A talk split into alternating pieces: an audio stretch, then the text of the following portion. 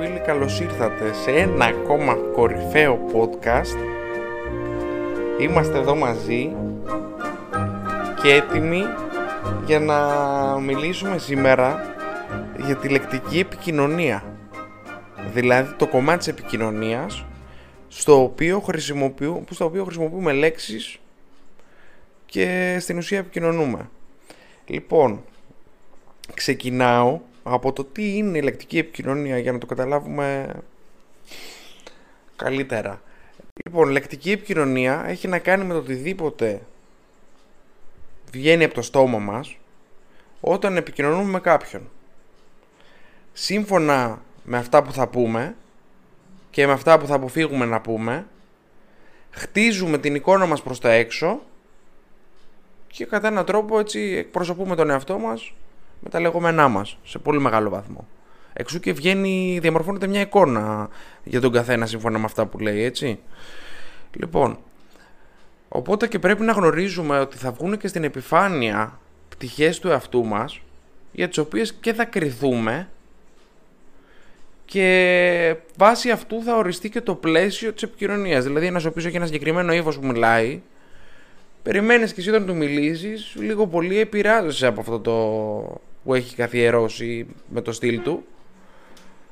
Σε ένα πολύ ακραίο παράδειγμα θα μπορούσαμε να το δούμε με κάποιον ο οποίος έχει πρόβλημα και δεν μπορεί να μιλήσει καλά. Ή σε ένα άλλο παράδειγμα όπως μιλάει ένας στρατιωτικός. Δεν μιλάει με το ίδιο ύφος που μιλάει ένας ε, άλλος άνθρωπος. Οπότε όπως αντιλαμβανόμαστε επηρεαζόμαστε πολύ από αυτό το κομμάτι. Και κανείς προσαρμόζει και τη συμπεριφορά του ανάλογα.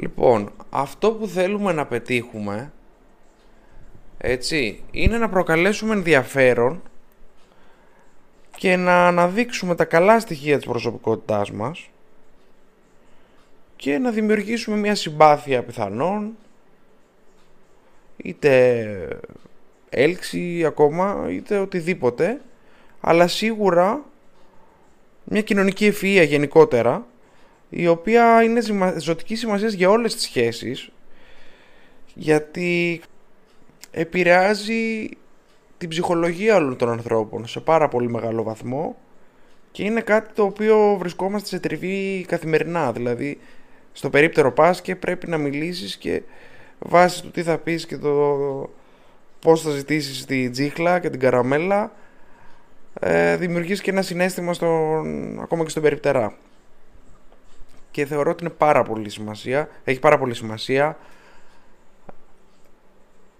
σε, και σε κάθε περιβάλλον, και στο εργασιακό περιβάλλον και στις μεταξύ μας διαπροσωπικές σχέσεις και σε όλα. Πάμε να δούμε και το τι θέλουμε να αποφύγουμε. Αυτό που θέλουμε να αποφύγουμε σίγουρα σε πρώτη φάση είναι το να είμαστε ενοχλητικοί ή να είμαστε κουραστικοί. Σε δεύτερη φάση το να είμαστε διάφοροι και να μην προκαλούμε τόσο ενδιαφέρον. Και φυσικά παίζει πολύ μεγάλο ρόλο και το τι εικόνα θα βγάλουμε προς τα έξω γιατί αν είμαι εγώ ανασφαλής για παράδειγμα είναι πολύ δύσκολο να βγάλω μια εικόνα προς τα έξω η οποία να δείχνει σιγουριά ή κάτι το οποίο δεν αντιστοιχεί με τον πραγματικό μου αυτό και ίσως κάποια αρνητικά στοιχεία να μπορούμε να τα προστατέψουμε και τα δυνατά μας στοιχεία να τα βγάλουμε περισσότερο προς τα έξω.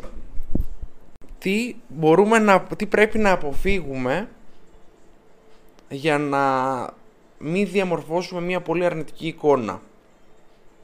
Λοιπόν, το νούμερο ένα θεωρώ το και πιο σημαντικό για όλους είναι το να μην μιλάμε για τον εαυτό μας είτε για πράγματα τα οποία αφορούν τον εαυτό μας, αλλά καθόλου τον συνομιλητή μας.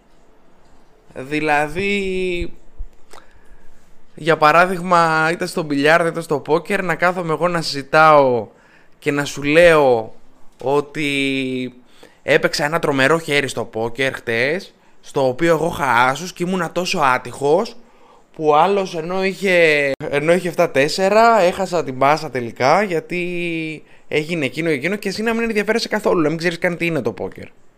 Νομίζω ότι δεν υπάρχει πιο αποθετικό πράγμα από το να μπαίνει κανείς σε αυτή τη διαδικασία. Και φυσικά και το ανάποδο, ε, το ίδιο βασικά σε μια άλλη βερσιόν, το οποίο να είναι να μιλάς για τα κατορθώματά σου, ότι εγώ ή να διακόπτει τον συνομιλητής σου για να του πεις και εσύ τη δικιά σου ιστορία, όπου έκανες το τάδε κατόρθωμα και πάλι να ξεκινάς και να μπαίνεις σε μια διαδικασία στην οποία θα περιαυτολογείς. Ένα δεύτερο θέμα το οποίο πρέπει να αποφύγουμε είναι το να μην γκρινιάζουμε όπως κάνουμε όλοι. Πρέπει να μάθουμε να πιέζουμε τον εαυτό μας όταν θέλουμε να γκρινιάξουμε.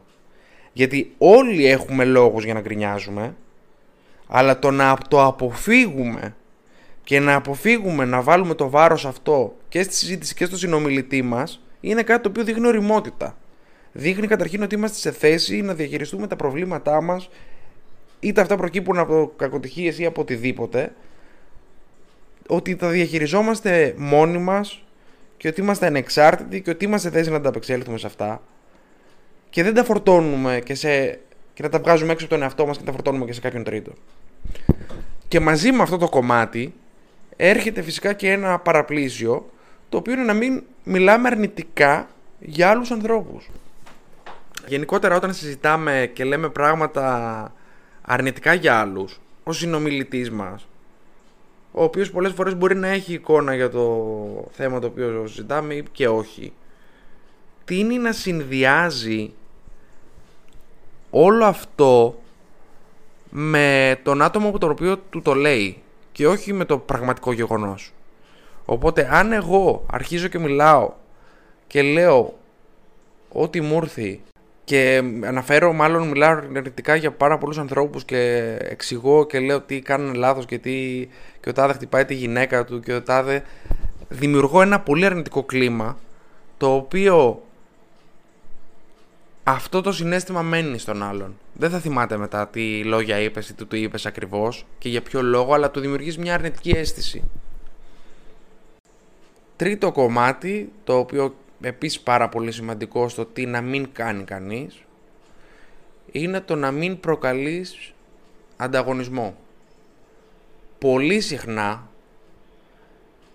νιώθουμε την ανάγκη να αισθανόμαστε οι καλύτεροι σε κάτι το οποίο συζητάμε και αγνοούμε ότι πιθανόν ο συνομιλητής μας έχει ανάγκη να νιώσει το ίδιο. Και μάλιστα ε, αρχίζουμε και μπαίνουμε σε μια διαδικασία που συγκρίνουμε για καταστάσεις και λέμε εντάξει εσύ δεν το έκανες αυτό, εγώ το έκανα και προσπαθείς να τον αναγκάσεις να αποδεχτεί την ανωτερότητά σου πολλές φορές Κάτι το οποίο δεν αποσκοπεί και πουθενά. Και το μόνο που κερδίζεις από αυτή την κατάσταση είναι να τονωθεί ο εγωισμός σου για 5 λεπτά. Και να νιώσεις υπεράνω. Και όταν όμως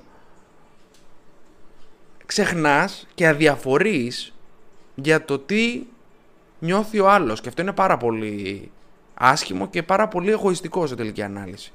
Και όταν ρωτήσεις τον άλλον μετά από 10 λεπτά εσύ πιστεύεις ότι θα πει «Α, ξέρεις ο Μάριος μου εξήγησε με λογικό συμπέρασμα ότι είναι ανώτερος αυτό και εγώ το σέβομαι». Φυσικά και όχι. Γιατί ο άλλος, αυτό που θα του μείνει από τη συζήτηση είναι ο αρνητισμός που του μετέδωσες, προσπαθώντας να τον καταπιέσεις ή να τον κάνεις να αισθανθεί κατώτερος. Και η εικόνα και το αυτό που του μένει εν τέλει είναι κάτι δυσάρεστο το οποίο καλό είναι να αποφεύγεται. Ας δούμε λοιπόν τώρα πώς μπορούμε να δημιουργήσουμε μια πολύ ωραία αίσθηση στο συνομιλητή μας και πώς να γίνουμε εγωιτευτικοί στο συνομιλητή μας και πώς να διαμορφώσουμε ένα πολύ ευχάριστο κλίμα.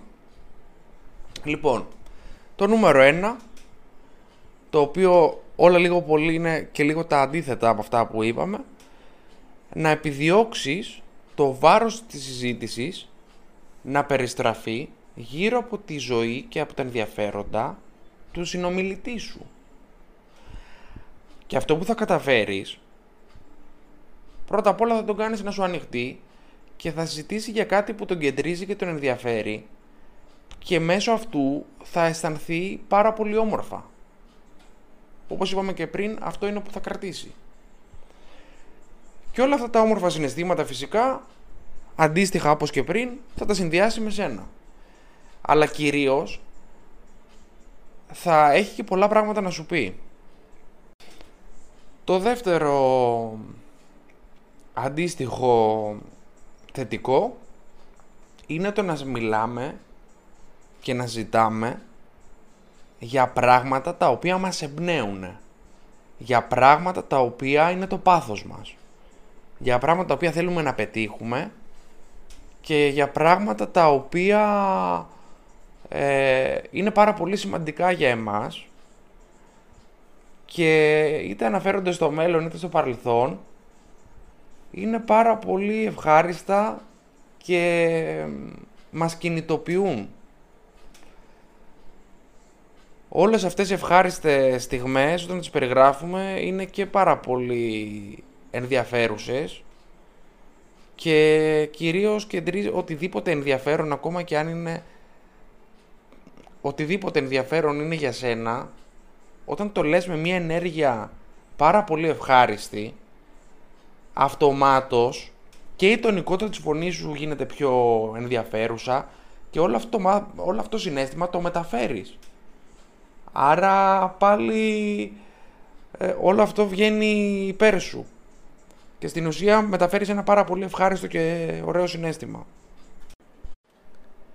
Ένας επίσης πάρα πολύ όμορφος τρόπος επικοινωνίας που είναι κατά κόρον γοητευτικός είναι όταν επικοινωνούμε μέσω εικόνων. Δηλαδή, περιγράφουμε πάρα πολλά γεγονότα ή λέμε ιστορίες, ακόμα καλύτερα, ε, οι οποίες έχουν μέσα πάρα πολλές εικόνες.